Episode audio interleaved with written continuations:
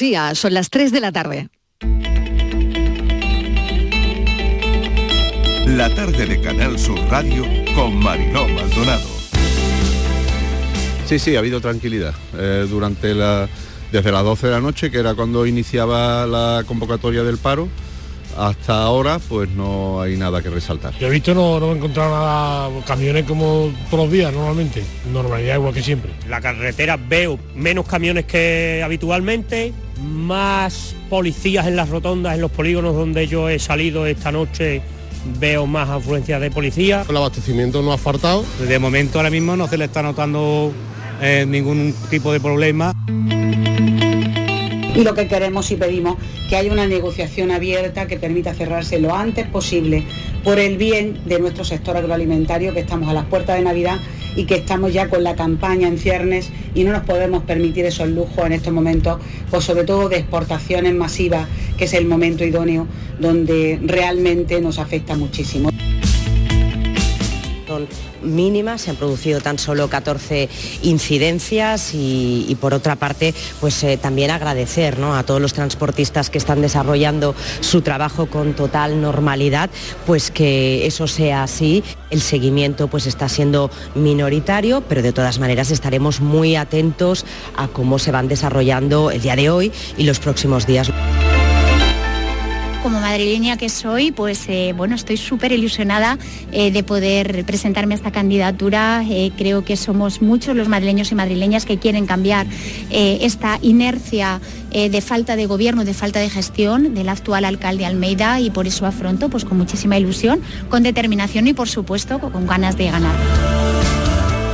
Que sean los sediciosos los que logren derogar su propio delito es una cacicada injustificable en una democracia consolidada. Como lo será también que adapten a sus intereses el delito de malversación, tal y como están amagando. Y eso, eso ya sería el colmo. No existe ningún principio democrático capaz de justificar que el independentismo haga un código penal a su medida. Hay que esperar a ver esa reforma y qué incidencia y qué repercusión tiene. Esa pregunta hay que esperar a, al momento en que se vea publicado y, y el contenido. Todas las leyes tienen efectos retroactivos y son favorables, todas las leyes en general, todas. Me consta que estamos resolviendo todas esas dificultades. Yo eh, quiero decir que, que lo lamento eh, porque entiendo que hay una gran expectación y que todos, desde que se ha abierto el plazo, pues estaban esperando esta convocatoria y han querido, bueno, pues solicitarla desde el primer minuto. Eh, vamos a corregir esos defectos.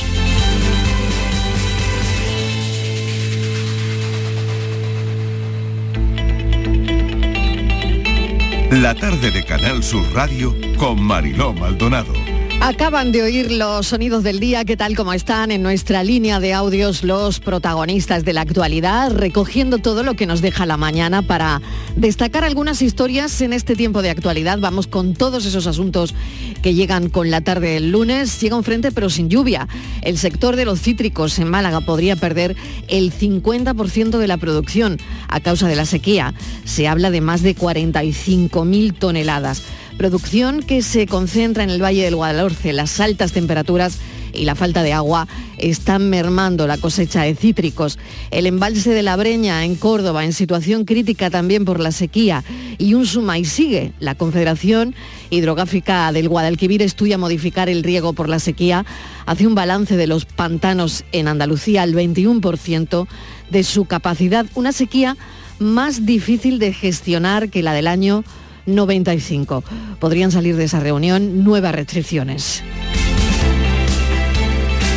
Y pendientes durante toda la mañana del paro indefinido convocado por la plataforma del transporte de mercancías, una mañana que ha transcurrido sin incidencias porque los trayectos de algunas personas pensábamos que se podían complicar hoy como en marzo, pero no ha sido así. Hoy, manifestación en Madrid. La audiencia de Sevilla cita a Griñán, Chávez y otros trece condenados por los Jere para cumplir la pena de inhabilitación. Tendrán que comparecer el miércoles de esta semana a las once de la mañana. Y recordar que ya está abierto el plazo este lunes para solicitar el bono joven de alquiler en Andalucía. El límite son catorce mil solicitudes. El plazo acaba el catorce de febrero de dos mil veintitrés a las tres de la tarde, a esta misma hora, o cuando se alcancen las catorce mil solicitudes. Para cursar la solicitud, vamos a recordar lo que hace falta. Es necesario tener el certificado digital, tener de alta la cuenta bancaria en la Junta de Andalucía, documentos como el contrato de alquiler o copias de las transferencias bancarias de los pagos que se hayan hecho, la web, que sepan que se ha colapsado. Bueno, los jóvenes se han dado cuenta esta mañana porque, claro, en las redes sociales se iba contando el minuto a minuto de ese colapso, pero ya ha vuelto. Esta mañana hemos sabido también que el Gobierno estudiará en profundidad reformar el delito de malversación. Lo han oído en nuestra línea de audios. Justo lo que ha dicho el Gobierno, estudiar en profundidad la reforma del delito de malversación. El Gobierno central tiene previsto interponer este lunes un recurso ante el Tribunal de Justicia de la Unión Europea contra la prohibición de pescar en ochenta y siete áreas del Atlántico nororiental, recurso contra el veto a la flota de fondo. El presidente de la Junta de Andalucía, Juanma Moreno, participa desde el martes en la veintisiete Conferencia de las Naciones Unidas sobre el cambio climático en Egipto. Moreno va a exponer en diversos foros los pasos emprendidos por Andalucía en el terreno de la economía circular, por ejemplo, y mantendrá diversas reuniones de trabajo con representantes de países y territorios que sufren ya los efectos del cambio climático. Por otro lado, han oído también en nuestra línea de audios a Reyes Maroto, la ministra de Industria, que será la candidata a la alcaldía de Madrid. Lo ha anunciado esta misma mañana, así que habrá modificación en el Consejo de Ministros. Más reuniones mañana en la cumbre del G veinte. El grupo formado por veinte países deciden sobre la economía mundial o la política internacional. Ya saben que el escenario esta vez es Bali. Se hablará de la guerra de Ucrania. Las autoridades han documentado más de cuatrocientos crímenes de guerra, un dato absolutamente escalofriante. Hoy también hay foto de la primera reunión entre Biden y el mandatario chino, Xi Jinping. Hablarán de la guerra de Ucrania y la, de la península de Corea. Primer cara a cara en un momento diplomático muy delicado, porque Washington le ha pedido a Pekín un papel constructivo y mediador en la escalada de la tensión en Corea. Hoy es el Día Mundial de la Diabetes y la tasa es mayor en Andalucía que en el resto del país por el sedentarismo y la obesidad. Así que ante esto, mucha, muchísima prevención. Bienvenidos a La Tarde.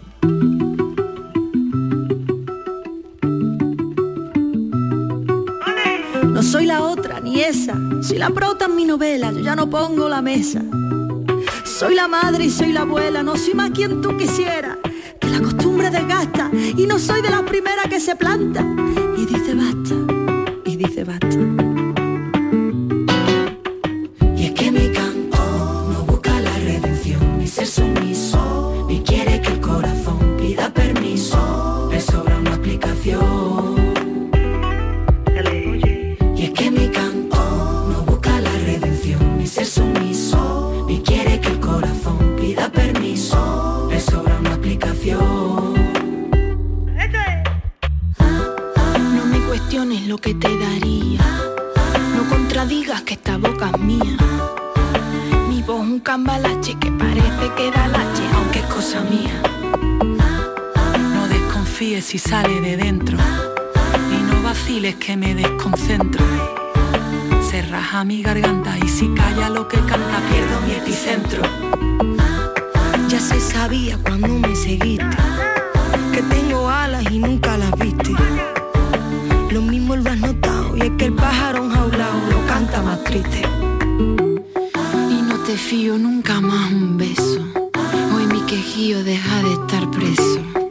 Quédate tú la fatiga, yo me marcho con las migas a enterrar un hueso. Y es que mi canto no busca la redención, ni ser sumiso, ni quiere que el corazón pida permiso, le sobra una explicación. La música que hemos elegido es la de Marta Robles, Las Migas, y María Peláez. porque hoy vendrá el programa Marta Robles, fundadora e integrante del cuarteto musical Las Migas, licenciada en guitarra clásica por el Conservatorio Superior de Música en Sevilla, Manuel Castillo. Lleva más de treinta y cinco años abrazada a una guitarra, Marta Robles, guitarra que se oye en la formación de Las Migas, zurda pero que toca a diestras. Se buscó la vida en Ámsterdam, en la calle, cantando, bailando y tocando. Ha viajado por medio mundo y formándose también por el otro medio. Tiene muchas cosas que contar y la escucharemos esta tarde. Libres es un disco en el que sus integrantes sienten que han alcanzado la madurez y que pueden hacer lo que su criterio les va dictando. Las Migas. No me cuestione, no, no contradiga, no, no contradiga, no, no desconfíe, no, no desconfíe, no, y no vacile. No. Y es que mi canto no busca la redención, ni ser sumiso, ni quiere que el corazón pida permiso, es solo una aplicación. Y es que mi canto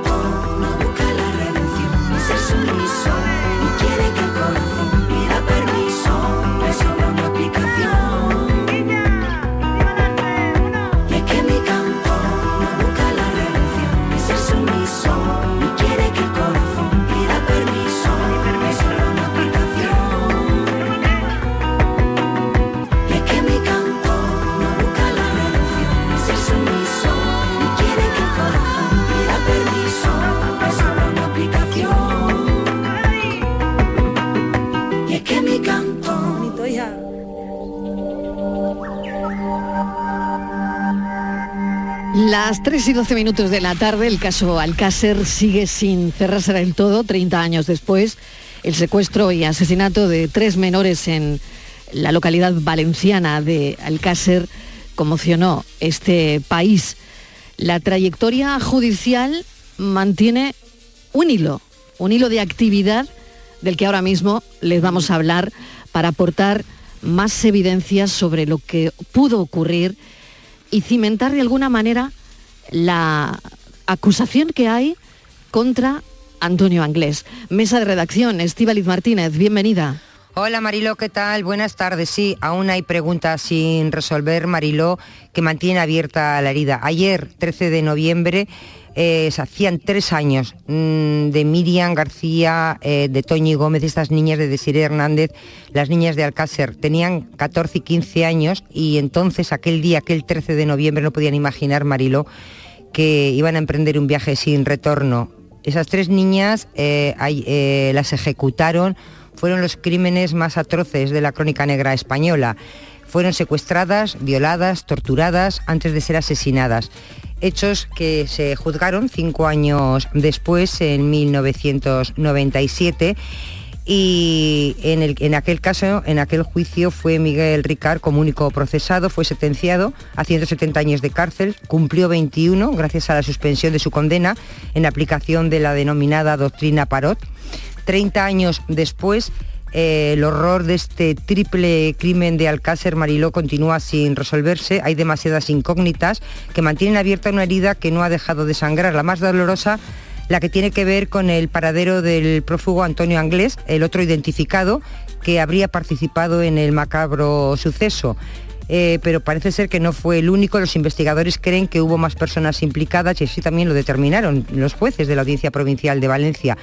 La vía judicial está prácticamente agotada. A día de hoy queda abierta una pieza dedicada exclusivamente a la localización de Anglés, eh, uno de los prófugos que además está perseguido en toda Europa. En cualquier caso, Mariló, eh, en, en el caso de Anglés, al día siguiente, eh, en cuanto a esta pieza, ¿no?, de haber huido eh, del barco, en el barco se encontró un chaleco, se supone que huyó en ese barco, un chaleco salvavidas, se encontró en la bahía de Dublín, que se le atribuyó a él este, este chaleco, poniendo sobre la mesa la posibilidad de que no hubiera logrado llegar hasta la costa y que se hubiera muerto ahogado en el mar. Es un interrogante para el que la asociación eh, La S I M I, para la lucha contra el crimen, ejerce la acusación popular. Bueno, pues para este caso reclama respuesta. En los últimos meses la asociación, Mariló, ha solicitado en el marco de la pieza de Anglés que se practiquen nuevas pruebas aprovechando los avances tecnológicos de los últimos años. Entre otras cosas, lo que piden es que se vuelva a analizar los restos hallados en el coche de Ricard y de Anglés utilizando estas técnicas, ¿no? Ahora mismo que se poseen técnicas mucho más modernas. Y la asociación ha reclamado al juzgado un impulso procesal, ya que aún quedan resultados, Mariló, eh, pendientes. Se cumplieron ayer justo treinta años, violación grupal, posterior asesinato de Miriam, Toñi y de Xiré.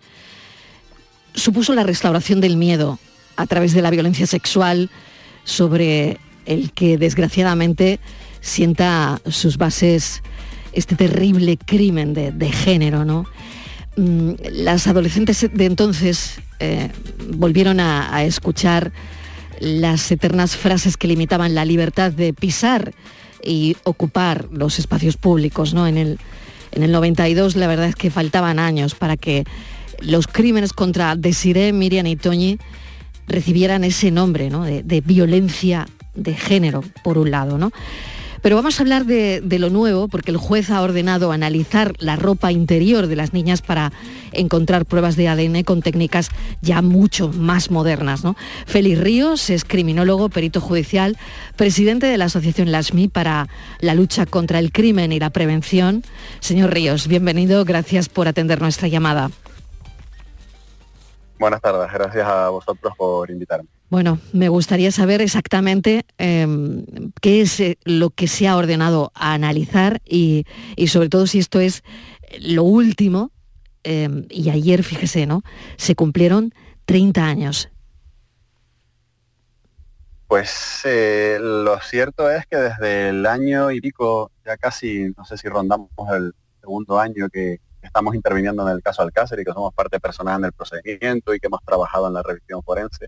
Hemos aportado un total de siete informes pidiendo eh, que se rehagan, digamos, un determinado tipo de pruebas de diferente índole, ¿no? No solamente las que has mencionado, que son las, las últimas, ¿no? Uh-huh. La ropa interior de las víctimas y también la alfombra que envolvía parcialmente los cuerpos, ¿no? Donde aparecieron las niñas en la fosa de la Romana, sino también todo un elenco de, de otro tipo de indicios que creemos que son importantes para verificar o no la participación de, de Antonio Anglés en los crímenes o de cualquier otra tercera persona, tal y como recogió en su momento la, la sentencia. No solamente estamos hablando de, de esa ropa, estamos hablando de, de diferentes vellos púbicos que en su momento no se pudieron analizar en su, digamos, en su conjunto toda la muestra, sino solo una parte de ellas.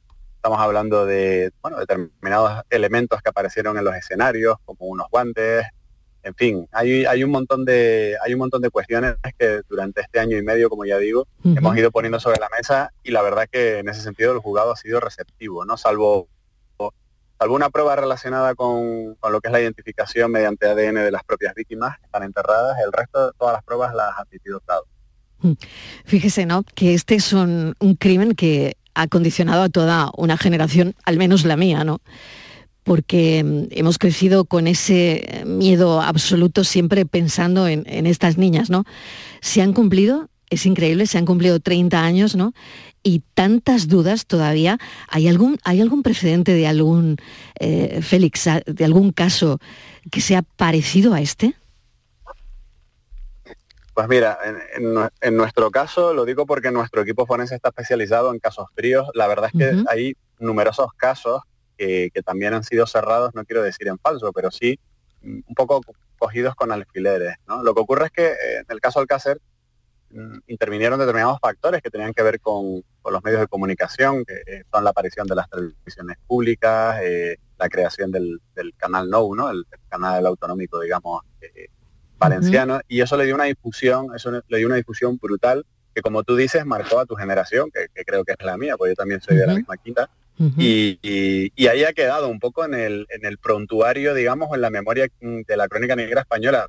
Ten en cuenta que solamente en redes sociales, para que lo entiendas, hay una cantidad de foros y de grupos uh-huh. de redes sociales, de Facebook y demás, que no te puedes ni imaginar, de millones de seguidores, incluso gente que son de otras generaciones más recientes, pero uh-huh. que han crecido escuchando a sus padres o a sus tíos o a sus hermanos mayores hablando de los misterios que rodeaban el caso Alcácer, que seguramente no son tantos misterios, pero sí que quedaron en la oscuridad por esa manera de, tal y como se llevaban las cosas, y sobre todo por mucha desinformación que hubo también.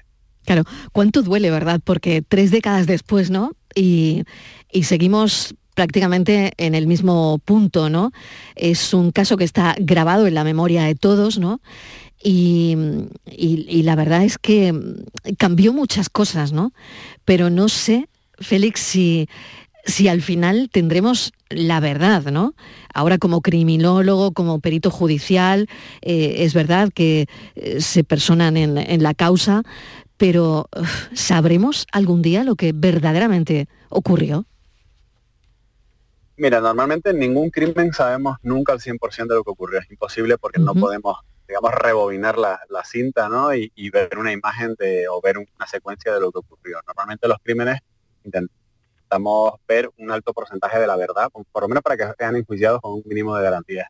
En el caso del Alcàsser, ¿qué creo que va a ocurrir? Vamos a despejar algunas sombras, no muchas, pero sí va a haber algunas que yo creo que por lo menos van a cerrar pues, muchas teorías que se han ido alimentando precisamente por esa falta, a lo mejor, de rigor o esa falta de, de medios que había en los años noventa, ¿no? Yo tengo fe en que eso sea así porque si no, no nos hubiésemos metido en este berenjenal, que ha sido un gran berenjenal, eh, meterse en un, en un caso que siempre despierta tanta polémica como este, ¿no? Sobre todo cuando solo buscamos la verdad forense. Hay veces que me da la impresión que la gente no quiere saber la verdad del caso ni la verdad forense. La, la gente quiere que le confirme su teoría de lo que pasó, porque todo el mundo tiene una teoría.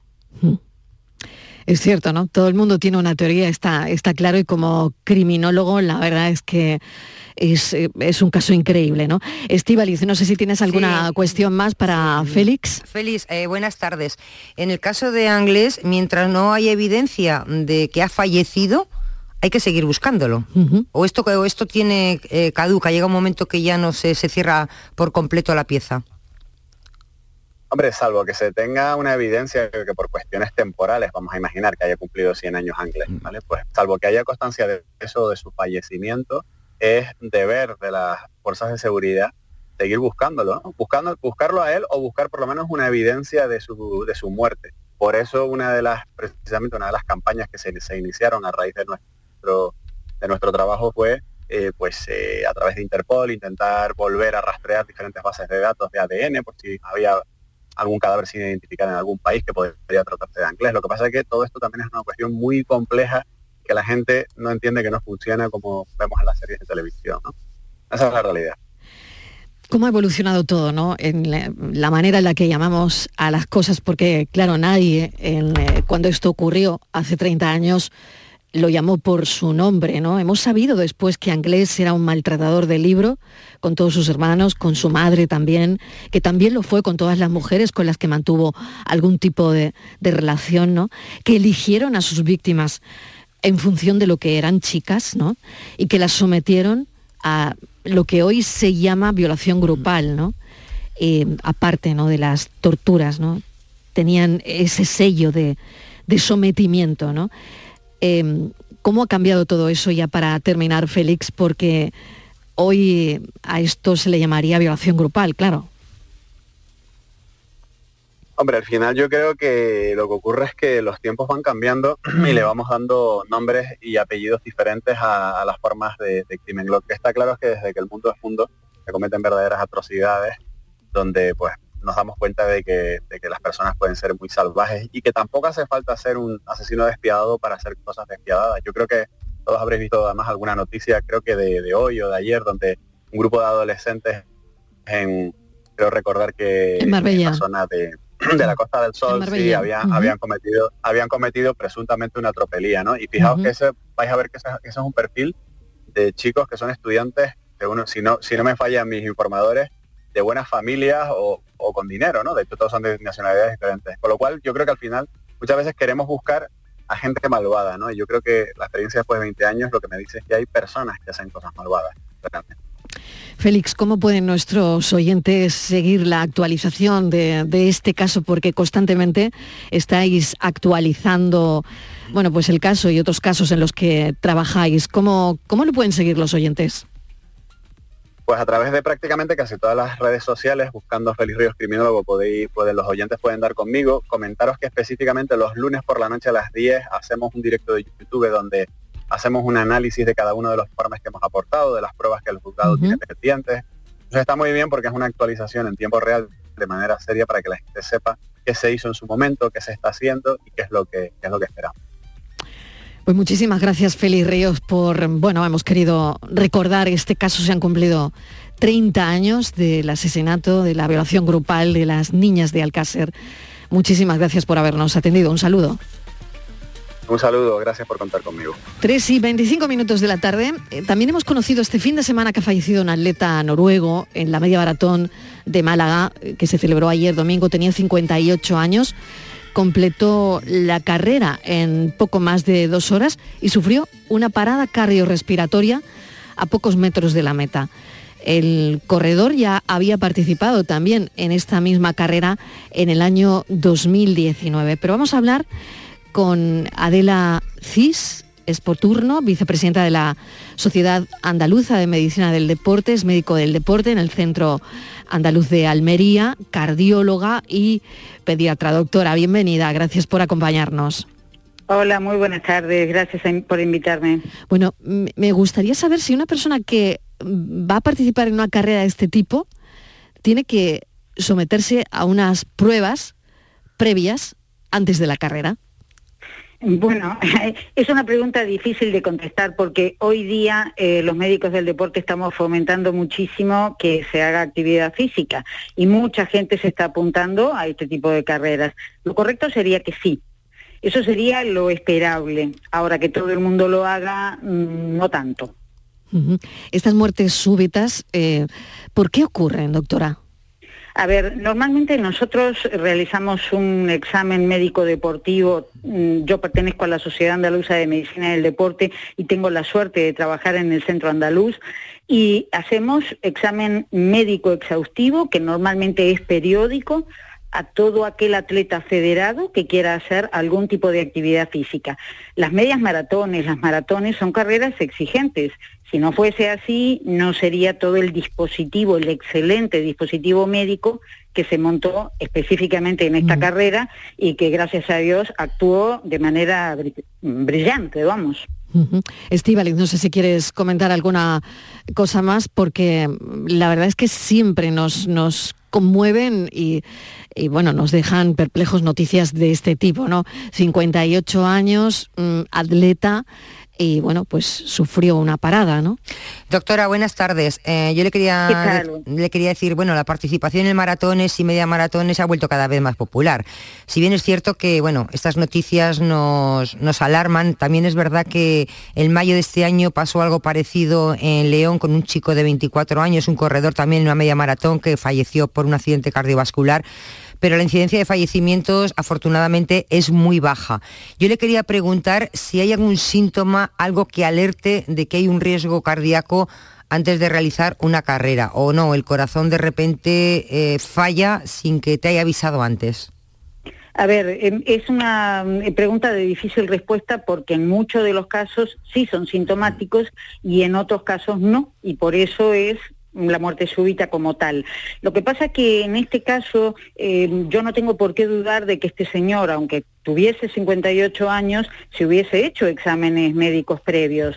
Eh, además participó y doy por sospecha que estaba bien entrenado por el tiempo que hizo de carrera, pero eh, hay factores añadidos. Una vez que uno como médico descarta determinadas patologías en los reconocimientos médicos, hay otros factores añadidos. Este fin de semana, eh, quiero suponer que igual que aquí en Almería, en Málaga también había calor y mucha humedad, mm. eh, más el esfuerzo, porque el tiempo que hizo este señor fue relativamente bueno para un amateur. Todo eso puede colaborar y pasa totalmente desapercibido en un examen médico usual, porque el atleta uh-huh. le añade factores de riesgo. Por eso es que se montan todos esos equipos en, en eventos como este, porque los lamentablemente las muertes súbitas existen por esto. Uh-huh. La verdad es que se desplomó prácticamente después de superar la, la línea de meta, ¿no? Entonces no sé si eso quiere decir que el esfuerzo ha sido tal, porque, doctora, es justo en ese momento, justo cuando eh, completa la carrera. Dos horas, ocho minutos, cincuenta y nueve segundos y se desploma. Entonces, exactamente. Es que claro, es muy difícil explicar lo que es la fisiología pura y dura de lo que es un corazón, pero después de un esfuerzo, si hay humedad y si además añadimos el calor, que el calor jamás es bueno para el corazón, mm. y esa persona en ese momento tira todas sus catecolaminas que tenía circulando, todo el esfuerzo que ha hecho, le baja la tensión arterial y bueno, es un, es un conjunto de factores añadidos que, repito, no desconozco el estado de salud uh-huh. de este señor, pero... Uh-huh. Eh, son un hándicap en este tipo de situaciones, ¿eh? Luego la reanimación, y que estaba ahí, y que bueno, la prueba contaba con U C Is durante cuarenta y cinco minutos de, de reanimación, pero bueno, no se pudo, no se pudo hacer nada. No sé si esto es que cuando tu organismo entra ya en este fallo, eh, es muy difícil revertirlo, doctora.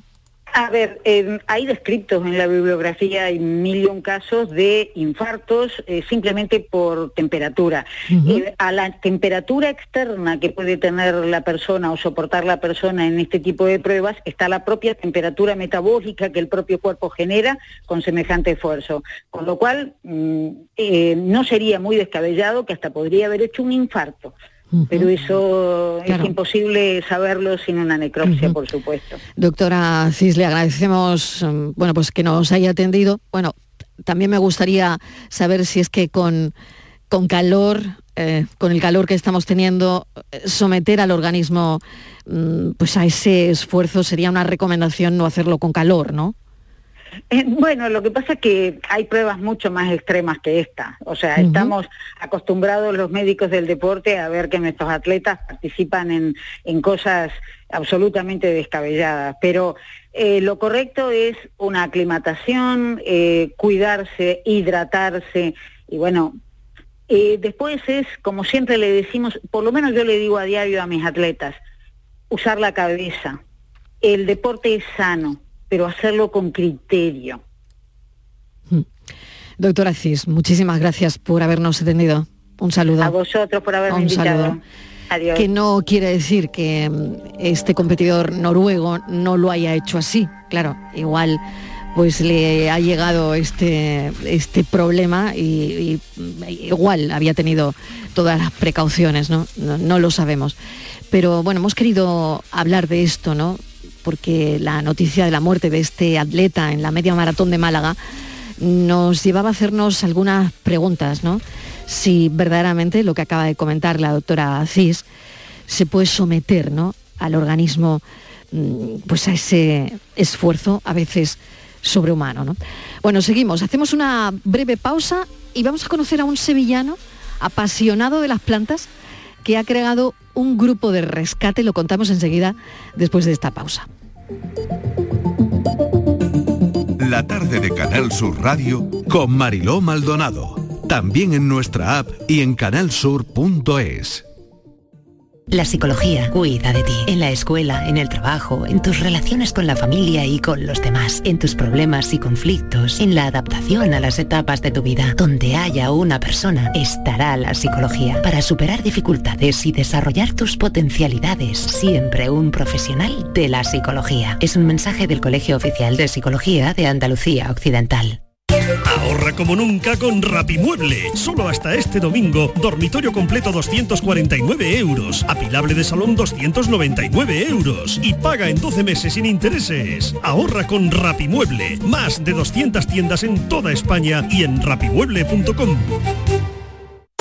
Si eres de los que juega los rascas de la ONCE, en nombre de las personas con discapacidad que hay en este país, te voy a decir una cosa. Bueno, dos. Bien jugado. Porque cuando juegas a los rascas de la ONCE, haces que miles de personas con discapacidad sean capaces de todo. A todos los que jugáis a la ONCE, bien jugado. Juega responsablemente y solo si eres mayor de edad. ¿Y tú? ¿Qué radio escuchas? Y desde el pelotazo o desde el yuyu, escucho casi todas partes de cada hora. Escucho a Vigorra. Mi programa favorito es El Club de los Primeros, el yuyu, Vigorra. Manolo Gordo, que también los fines de semana pone una musiquilla muy buena y nos acompaña mucho. Canal Sur Radio, la radio de Andalucía. Yo, Yo escucho, escucho Canal Sur Radio. radio.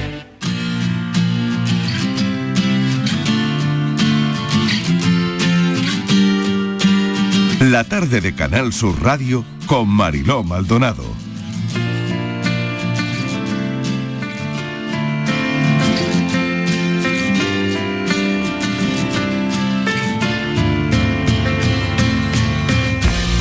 Vamos a presentarles a un sevillano apasionado de las plantas que ha creado un grupo de rescate, rescate y adopción de plantas desde hace un par de años y salva diariamente a muchas de ellas.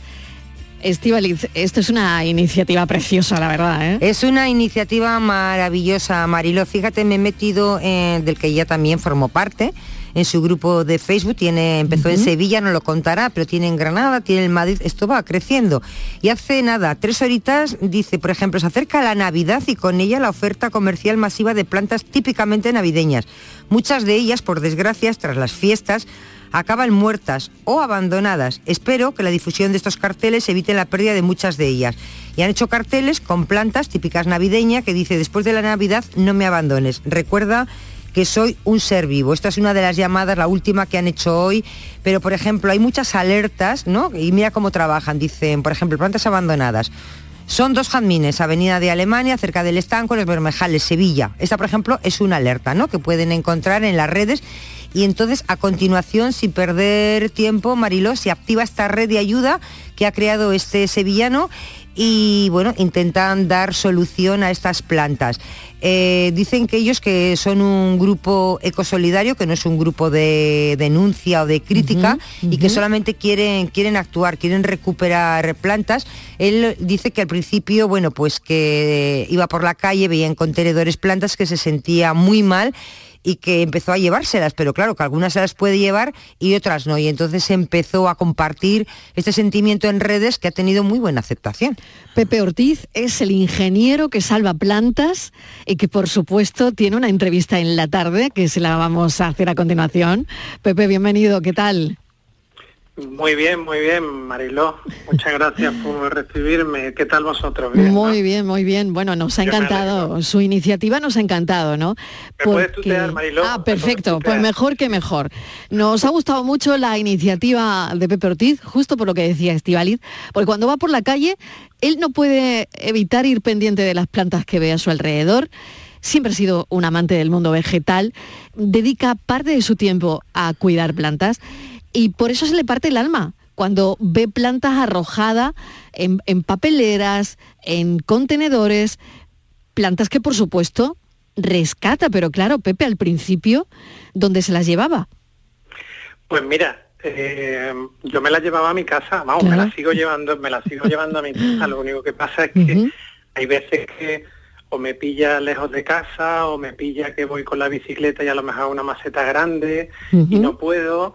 Entonces, bueno, como bien había apuntado, la idea surgió de ahí, de esa imposibilidad de, de acogerlas a todas.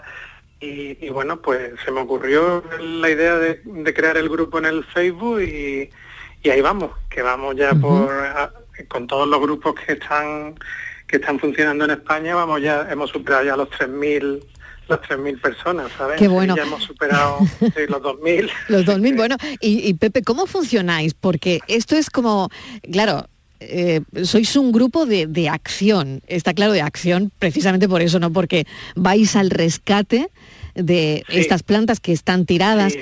y que, claro, sí. que, que decías una cosa muy interesante, ¿no? Que una planta no es un objeto, no es un mueble, no es no, no es algo que dejar tirado cuando ya no te interesa o cuando... Por supuesto. Claro, entonces, bueno, de ahí, de ahí el que se haya creado un grupo pues también de mm, conciencia social para rescatar y salvar las vidas de estas plantas, ¿no? Sí, pues mira, es muy sencillo. El grupo nace con esa intención, la intención de salvar plantas, de darle una segunda oportunidad. Y, y funciona tan, es una, el funcionamiento es muy sencillo. Por ejemplo, te cuento cómo funciona el, uh-huh. de, el de Sevilla, el de la provincia de Sevilla, porque luego, como ha apuntado bien tu compañera, hay otro en la provincia de Granada, hay otro en la Comunidad Valenciana, otro de Cataluña, otro de Galicia, otro de Murcia y otro de Madrid, ¿vale? Y, por ejemplo, el de Sevilla, el de la provincia de Sevilla, pues funciona a nivel provincial y cualquier persona que forma parte de la red, cualquier Cualquier persona que forma parte del grupo de Facebook, si se encuentra una planta allá donde, donde vaya, pues a lo mejor si está paseando por ahí o va por su pueblo y se encuentra una planta y no puede rescatarla o no quiere, porque yo qué sé, cada uno tiene sus motivos, ¿no? Y, le, y, y ve que la planta se puede salvar, pues le hace una fotografía, la sube al grupo, indica dónde está la planta, aproximadamente dónde está, cuanta más señas se den, mejor, y automáticamente, pues, todos los miembros del grupo ven esa, esa alerta, por decirlo de alguna manera, por llamarlo de alguna manera, y las personas que están interesadas, que están cercanas al, al, al abandono, pues van, se la llevan. La llevan, la rescatan y se la llevan a casa. Pepe, esto pasa mucho en Navidad, dicen, ¿no? O sea, que después de después sí, de la época sí, navideña, eh, claro que ya nos queda sí. nos queda poco, ¿no? Sí. Eh, ah, dos o tres semanas después de la Navidad, pues ah, se ven en contenedores pinos, eh, abetos, cactus de Navidad, sí, las sí. flores de Pascua. No entiendo cómo las flores de Pascua la gente las tira. Eh, pues mira. Pues mira, Mariló, muy sencillo, porque vas al supermercado y te la venden por un euro. Que lo vi yo el otro día, no voy a decir el supermercado, pero se me, vamos, no se me cayeron dos lagrimones porque... Pero ves un montón de plantas de Navidad, han retirado las plantas que tenían allí, que por cierto, las plantas sufren muchísimo en los centros comerciales, y habían colocado, pues no sé si había cien plantitas preciosas, eh, poinsettias, las plantitas estas que tienen las hojitas, las hojitas rojas, a un euro. Y como vivimos en la sociedad que vivimos, pues bueno, pues lo compro, me lo llevo a casa y luego si, si eso, pues tú sabes. Qué pena. Y, y así vamos. Bueno, y menos mal vamos. Que hay hay gente como, como Pepe Ortiz y todos sus colaboradores. Eh, por cierto, por sí, cierto, sí. ¿puedo, puedo, puedo nombrar a mis, col- claro, mis compañeras hombre, colaboradoras? Claro, claro, claro. Vale, vale, porque sin ellas la verdad es que el trabajo es bastante bastante complicado. Pues mira, en el grupo de Sevilla está... Está Laura, está Marta, está Beita, está Macarena. En el grupo de Madrid está Elena y está Marta, ¿vale? De momento esas son las compañeras que, me, que, que echan una mano bastante importante en la moderación y sobre todo en el en activar las publicaciones lo antes posible para, para salvar las plantas lo antes posible, ¿sabes? Qué bueno.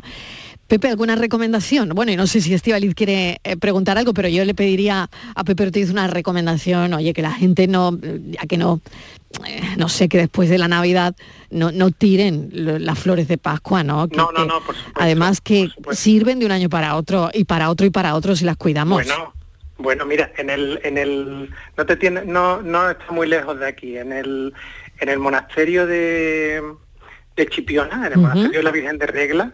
Si vas al patio, allí puedes encontrar árboles que son poinsettias, son árboles de Navidad. O sea que puede, el, el árbol de Navidad, el llamado árbol de Navidad, se puede convertir en un árbol si lo cuidas perfectamente, ¿sabes? Qué bueno.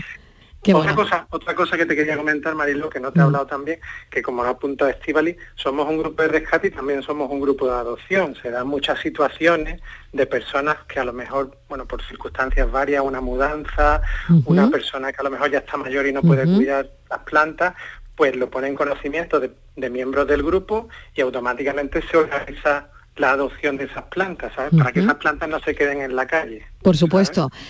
¿Qué me gusta esta iniciativa? Un montón pues de personas unidas únete, para que... Únete, Mariló, claro únete. que sí, claro que sí, para que las plantas no terminen en la basura, ¿no? Qué, qué claro, bueno, sí. ¿eh?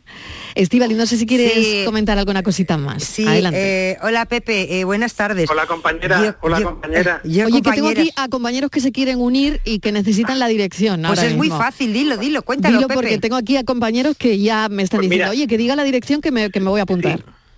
Es importante que, que, que os unáis en el grupo que corresponda a la provincia en la que residís, ¿vale? O en la sí. comunidad en la que residís. Vale.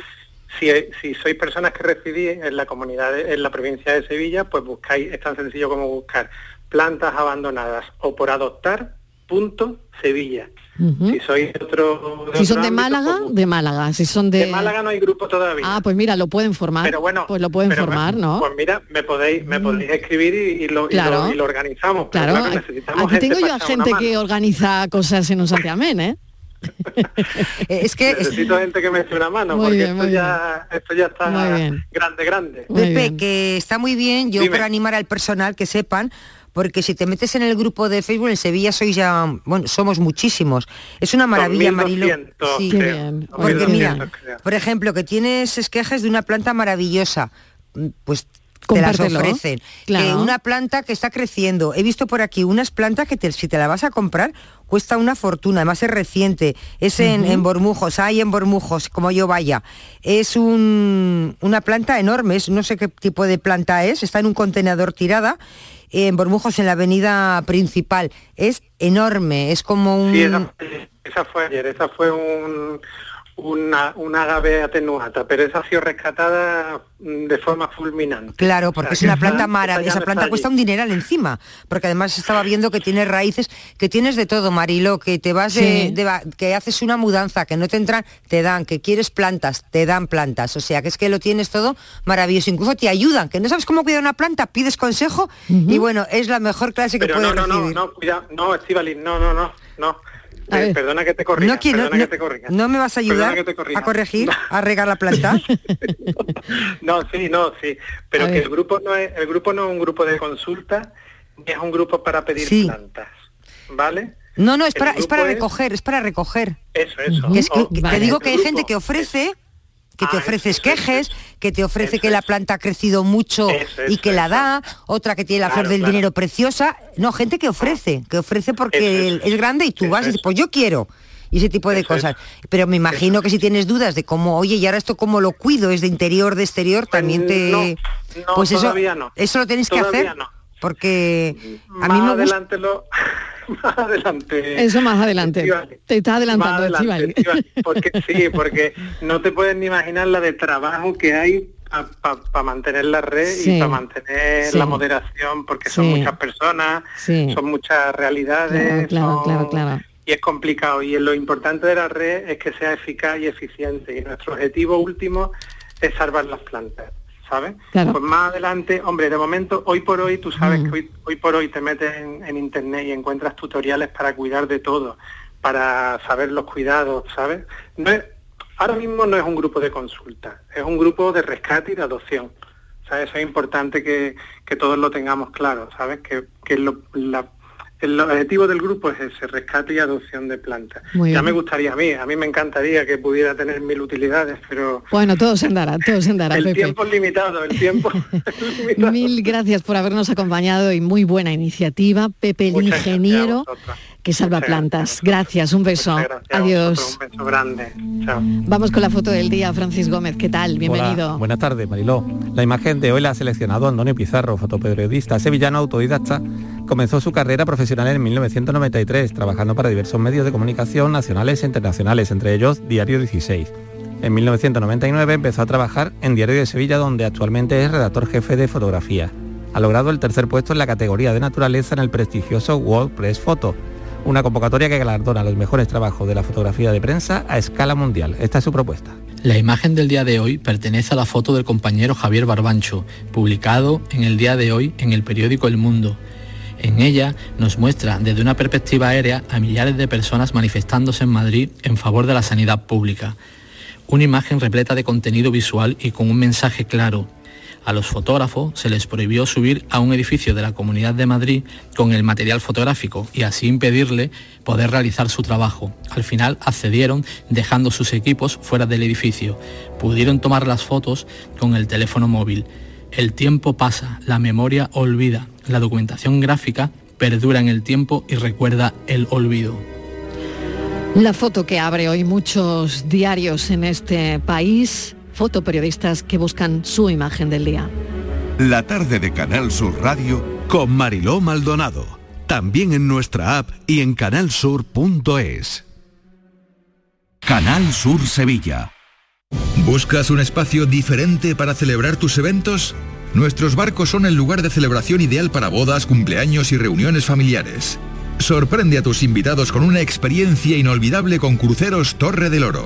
Más información en el nueve cinco cuatro, cinco seis uno, seis nueve dos o en crucerosensevilla punto com. Autorreparaciones Sánchez. Si tienes algún problema con tu dirección asistida, caja de cambios, grupo diferencial, transfer, turbos o filtros de partículas, acude a tu taller de confianza en la Puebla del Río. Somos grandes profesionales de nuestro sector. No lo dudes. Ven a Autorreparaciones Sánchez. Teléfono seis seis uno, cero cero cuatro, cero seis siete.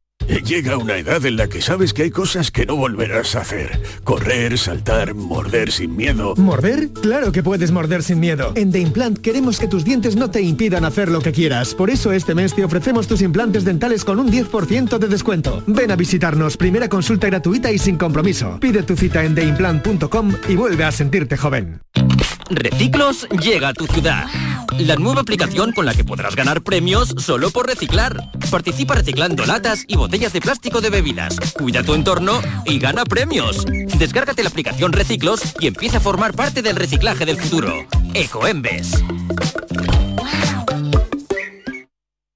En Canal Sur Radio, por tu salud, responde siempre a tus dudas. Este lunes es el día de la diabetes y uno de los objetivos de esta temporada es profundizar en el conocimiento de esta enfermedad, de las consecuencias que tiene y de cómo se pueden evitar muchas de sus repercusiones. Así que este lunes hablamos de la diabetes con los mejores especialistas y contigo, por supuesto, y en directo. Envíanos tus consultas desde ya en una nota de voz al seis uno seis, uno tres cinco, uno tres cinco. Por tu salud, desde las seis de la tarde con Enrique Jesús Moreno. Más Andalucía, más Canal Sur Radio. ¿Y tú? ¿Qué radio escuchas? Eh, despierta tu mente, descubre la realidad. ¿eh? El Vigorra me encanta escucharlo. Y escucho Cambio Climático. Cuando estoy trabajando escucho a Mariló, que me encanta, el programa de por la tarde, por la noche Cremades. Rafael Cremades, Claudio y Mariló son fantásticos. Canal Sur Radio, la radio de Andalucía. Yo, Yo escucho Canal Sur Radio. La tarde de Canal Sur Radio con Mariló Maldonado. Estos son nuestros teléfonos. noventa y cinco, diez treinta y nueve, diez cinco y noventa y cinco, diez treinta y nueve, diez seis. Hoy nos acompaña el abogado José María del Río. Hablamos de herencias, de derecho de familia y tengo aquí una noticia que me acaban de pasar de la redacción, que el fundador de Amazon, ya saben, Jeff Bezos, una de las personas más ricas del mundo, quiere combatir el cambio climático y unir a la humanidad. Lo publica el diario La Vanguardia, donde dice que el fundador de Amazon, de cincuenta y ocho años, ha anunciado en una entrevista de la C N N, que se, ha, se acaba de publicar, que quiere dedicar el, el dinero eh, que va a dar eh, a determinadas causas sociales en vida y como herencia, a combatir el cambio climático y a personas que puedan unir a la humanidad frente a las profundas divisiones sociales y políticas. Ha dicho que están buscando el mejor mecanismo para donar el dinero. Estíbaliz, noticia de última hora. Sí, Mariló, eso es muchísimo, fíjate tú, eh, todo lo que tiene, no saben ni lo que tiene, nos dicen que unos ciento veinticuatro mil millones de dólares.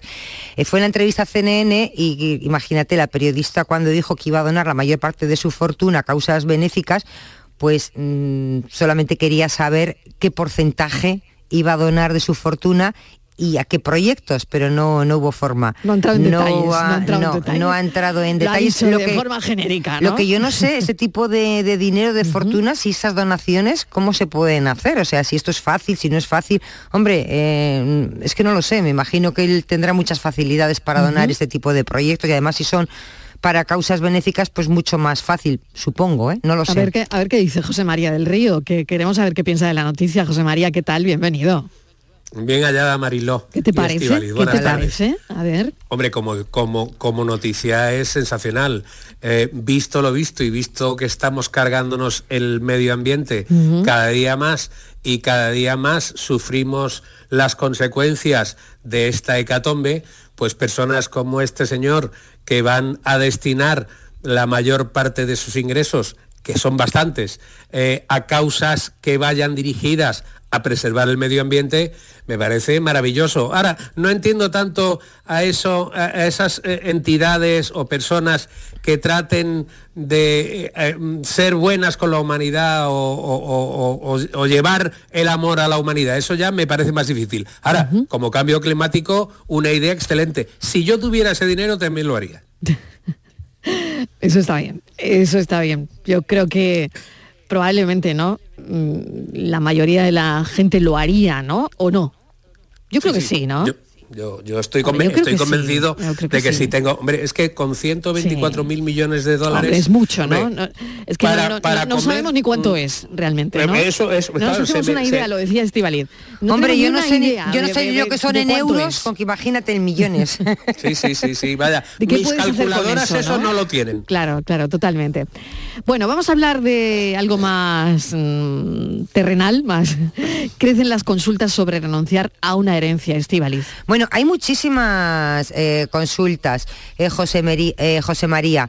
Eh, dicen sí. que, ¿cómo se puede saber? Eh, es que hemos recopilado varias consultas. Dice alguno que cómo puede saber las deudas y los beneficios mmm, de una herencia antes de decidir si renuncia o no, que quiere saber deudas y beneficios, que a ver si va a llegar el momento de que tiene que decidir o renunciar y que no sabe exactamente eh, esto cómo lo puede hacer. Claro, porque tienes un tipo de información, claro. Claro, claro, es, es muy interesante. Y luego, ¿no?, quería Cuando... saber si en caso de que renuncie uh-huh.